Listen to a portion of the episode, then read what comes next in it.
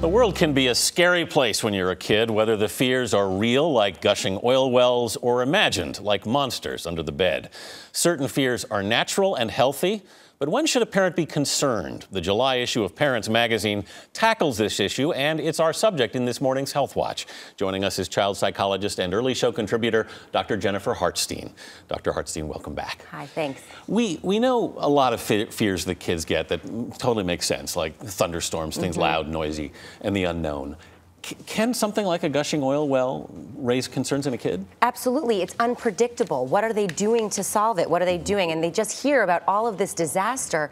And then what are they doing to fix it? So kids are going to have a lot of questions about that. Can that happen near us? Can mm -hmm. Are we safe from the oil? What's going on with the animals? They're going to have lots of questions and concerns that parents are going to need to answer in some way, the best way that they can. And it's on the news every day, so it's got to be seeping into their unconscious. Absolutely. You see it on the news. It's on the even if you're protecting your kids from TV, it's on the front page of the newspaper newspaper, mm-hmm. and you can't protect them everywhere. Schools might be talking about it. So they're going to come home and want to ask you questions. How do you answer those effectively? That's a tough thing.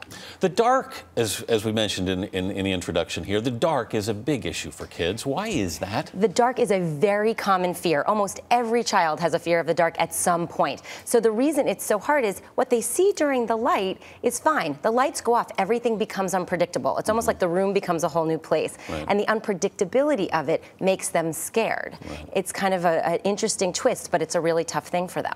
It's, I mean, it, we often talk about monsters under the bed, that kind of thing. Is it, is it, you know, and some people like to sort of throw fake dust to make mm -hmm. the mm-hmm. monsters go away. Does that make sense? No, it's not a good idea. The fact is, is that it then kind of gives credence to the fact that maybe the monsters are real. If I'm yeah. have monster spray and I'm getting rid of them, mm -hmm. we don't want them to be real. So you want to say, look, we'll check under the bed, we'll look in the closet. Nothing's here. Only friendly people live in this house.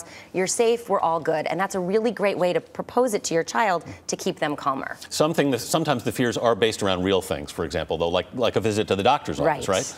Right, the visit to the doctor's office, we never think about this, or the dentist. The fact is, kids are lying on a table or lying mm-hmm. back in a chair. They're kind of vulnerable and open and exposed. Doctors come from the side oftentimes. Kids need to see facial expressions to really know what's going on. So you want to prepare them as best as possible. Tell them what to expect. Tell them what's going to happen. Have the doctor tell them what's going to happen and make it a special outing so that at the end you can go and have fun and it becomes like if we go to the doctor or dentist, we're going to go to the playground and it's going to be our special time and then it mm-hmm. makes it less frightening frightening. Bribery is what we call it. Bribery a little bit, but a reward for good behavior is yeah, always sure. a good thing. Sure. When do when does this go from just being natural fear to being a real problem? Well, when it becomes so intrusive in your child's life so that they can't function. So if they're so afraid of the dark that they cannot mm-hmm. sleep, and kids we know need a lot of sleep.